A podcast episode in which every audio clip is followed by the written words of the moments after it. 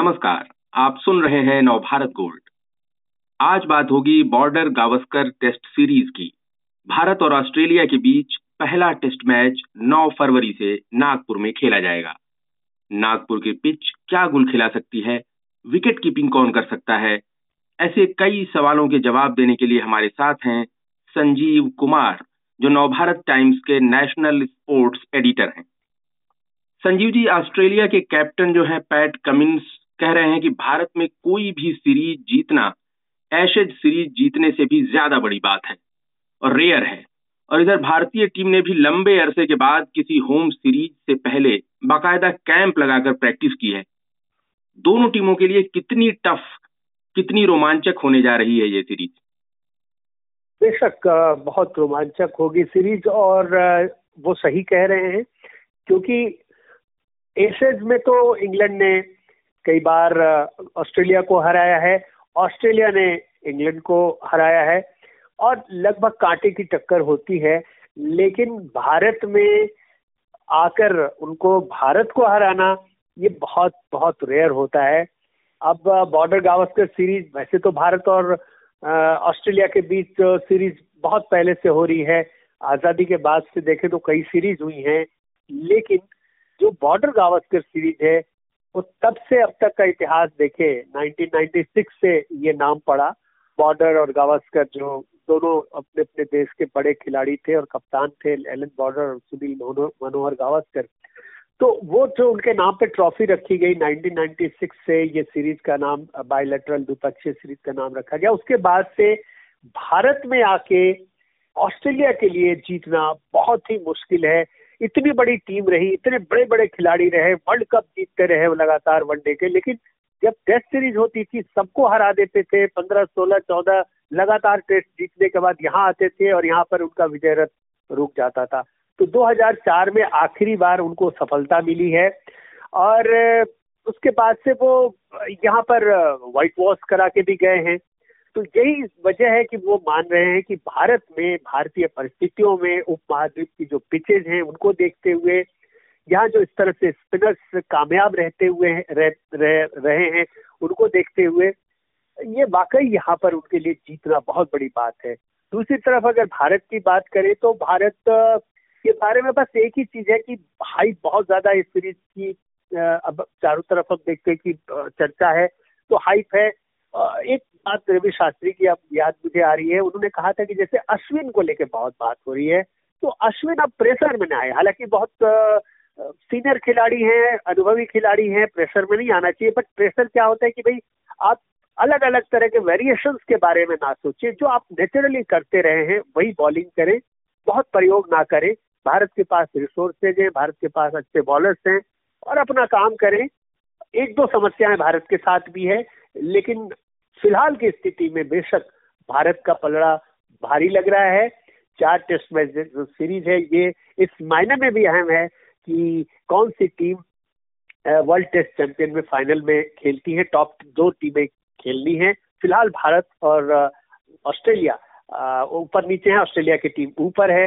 दूसरे नंबर पर जो पॉइंट्स टेबल है, उसमें भारत है। लेकिन ये संभावना है कि ये नीचे खिसक जाए और जो श्रीलंका की टीम तीसरे नंबर पर है, साउथ अफ्रीका की टीम चौथे नंबर पर है, वो कहीं ना कहीं आगे जा सकती है। तो ये भी ख्याल रखना है दोनों टीमों को। जी, आपने भारत का पलड़ा भारी होने की बात कही है। अब तक बॉर्डर गावस्कर ट्रॉफी के तहत जो है पंद्रह सीरीज़ हुई हैं और नौ में भारत ने जीत हासिल की है। पाँच ऑस्ट्रेलिया ने अपने नाम की हैं।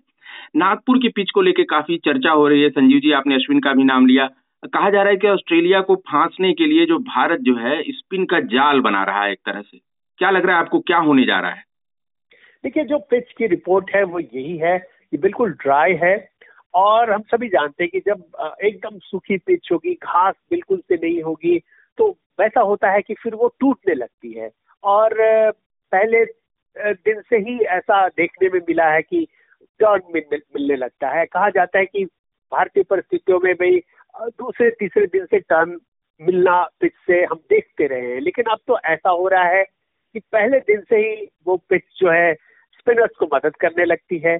और अब वैसा रहा भी नहीं कि आप इस पहले 20-30 ओवर करवा ले फास्ट बॉलर से फिर स्पिनर से गेंद थो, थोड़ी पुरानी हो जाए तो करवाने लगे। तो ये अब नया जो प्रचलन चला है पिछले आ, कुछ वर्षों से कि पहले ही ओवर स्पिनर भी डाल देता है। ऐसा भी टेस्ट मैच में रेड बॉल से होता है।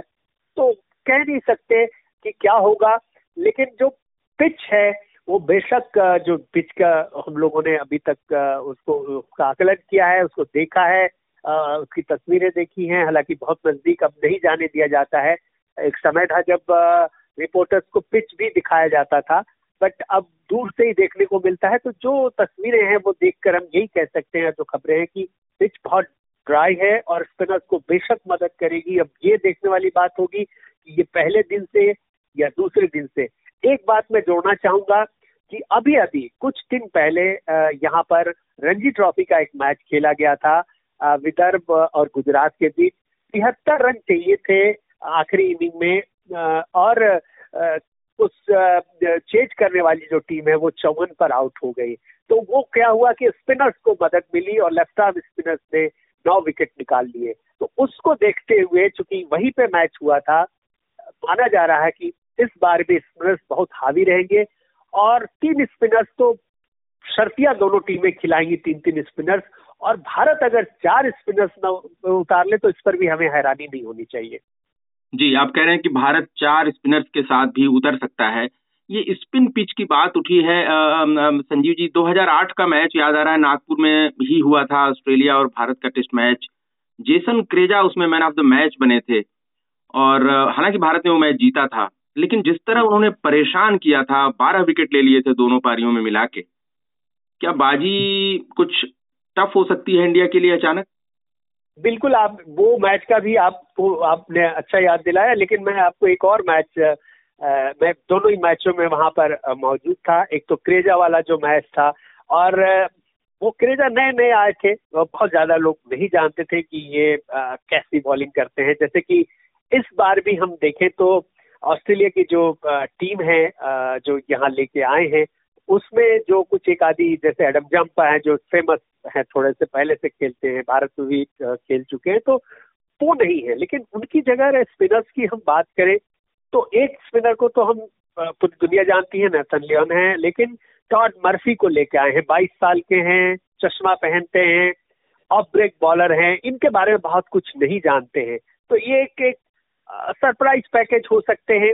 इसके अलावा मिचल स्विफ्टसन है वो अनुभवी है लेग स्पिनर हैं और अपने डोमेस्टिक लेवल पे बहुत खेल चुके हैं करीबन तीस साल के हैं वो।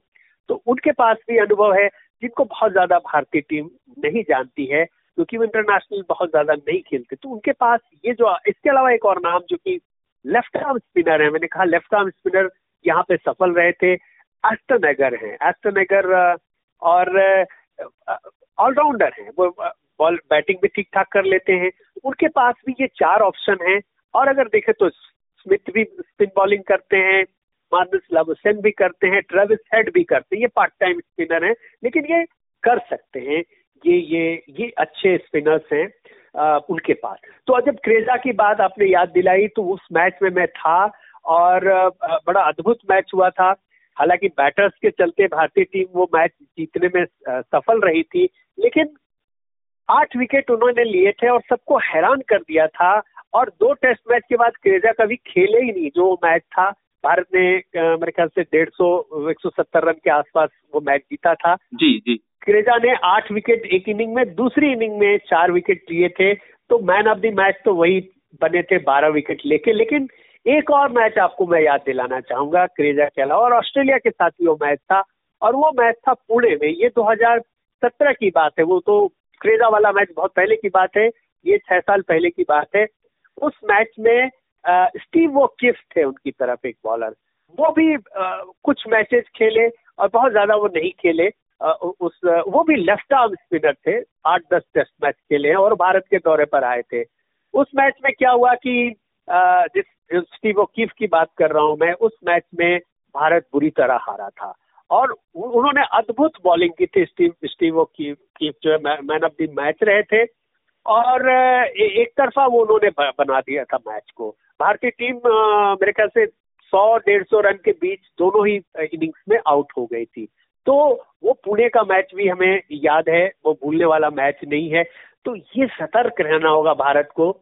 कि कोई एक क्रेजा ना आ जाए कोई एक स्टीव कीफ ना आ जाए तो कीफ और क्रेजा का ये जो कांड हो चुका है उसको ध्यान में रखते हुए देखना होगा कि इस बार इनकी तरफ़ जो एक मर्फी है आ, उनके बॉलर है पता नहीं सरप्राइज़ पैकेज साबित हो सकते हैं। इन सब खिलाड़ियों से एस्टनगर भी कुछ कर सकते हैं लियोन का तो अनुभव अपने पास है ही है। ट्रेविस हेड से वो बॉलिंग करा सकते हैं। मतलब लविसन अलग ढंग के एक बॉलर है, वो भी विकेट निकाल सकते हैं। स्विप्सन के बारे में बहुत नहीं जानते हैं।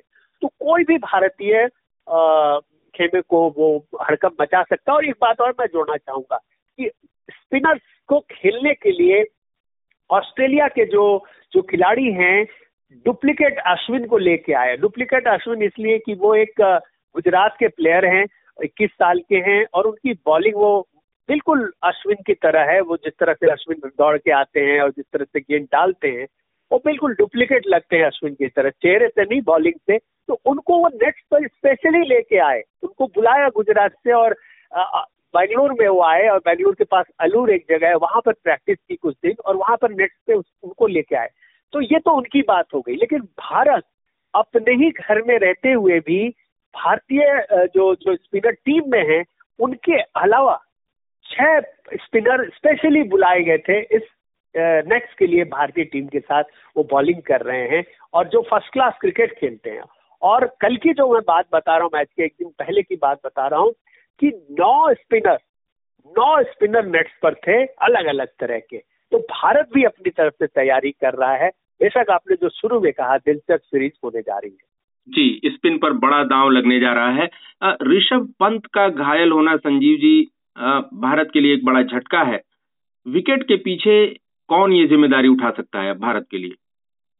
ये बड़ा रहस्य है। देखिए, ऐसे कायदे से तो भारतीय खेमे में अगर देखें तो इस सीरीज़ के लिए दो दो स्पिनर्स को रखा गया है। लेकिन माफ़ कीजिएगा विकेट कीपर्स को रखा गया है। लेकिन जो संकेत मिल रहे हैं, ऐसा कहा जा रहा है कि हो सकता है कि भारत इन दोनों को ना खिलाए। एक स्पिनर तो एक विकेट कीपर तो ईशान किशन है और एक विकेट कीपर जो है सिरकर भारत है। उनको कोना भारत भी लोग कह रहे हैं। वो अनुभवी हैं। डोमेस्टिक क्रिकेट में ढेर सारे रन उन्होंने बनाए हैं। करीब तीस एक साल उनकी उम्र है। अच्छे बल्लेबाज, अच्छे विकेट कीपर माने जाते हैं। कंसिस्टेंट रहे हैं डोमेस्टिक लेवल पे। ईशान किशन के साथ खासियत ये है कि थोड़ा थोड़ा वो ऋषभ पंत वाला ही टच देते हैं। क्योंकि ऋषभ पंत भी बाएँ हाथ से खेलते हैं, ऋषभ पंत भी आक्रामक बल्लेबाज हैं और ईशान किशन भी अटैकिंग बैट बैट्समैन है। तो होगा ये कि अब ये कंफ्यूजन होगा कि हम इनको रखें कि इनको रखें।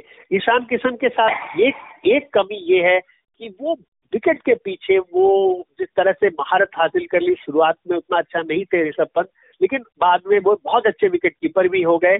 तो ईशान किशन में थोड़ी कमी नज़र आती है कि वो अगर स्पिन करा रहे हैं टर्न ले रहा है विकेट और वहाँ पर जाके आप कैच छोड़ देते हैं, ये मिस कर जाते हैं स्टंपिंग तो फिर गड़बड़ होगा। तो ईशान किशन वहाँ पे डाउटफुल है। तो ये कहा जा रहा है कि संभव है कि विकेट कीपर के तौर पर इस मैच में के राहुल को उतारा जाए, क्योंकि उनको अनुभव है विकेट कीपिंग का। तो क्या ये बड़ा सवाल है कि क्या वो पाँच दिन तक विकेट कीपिंग कर पाएँगे?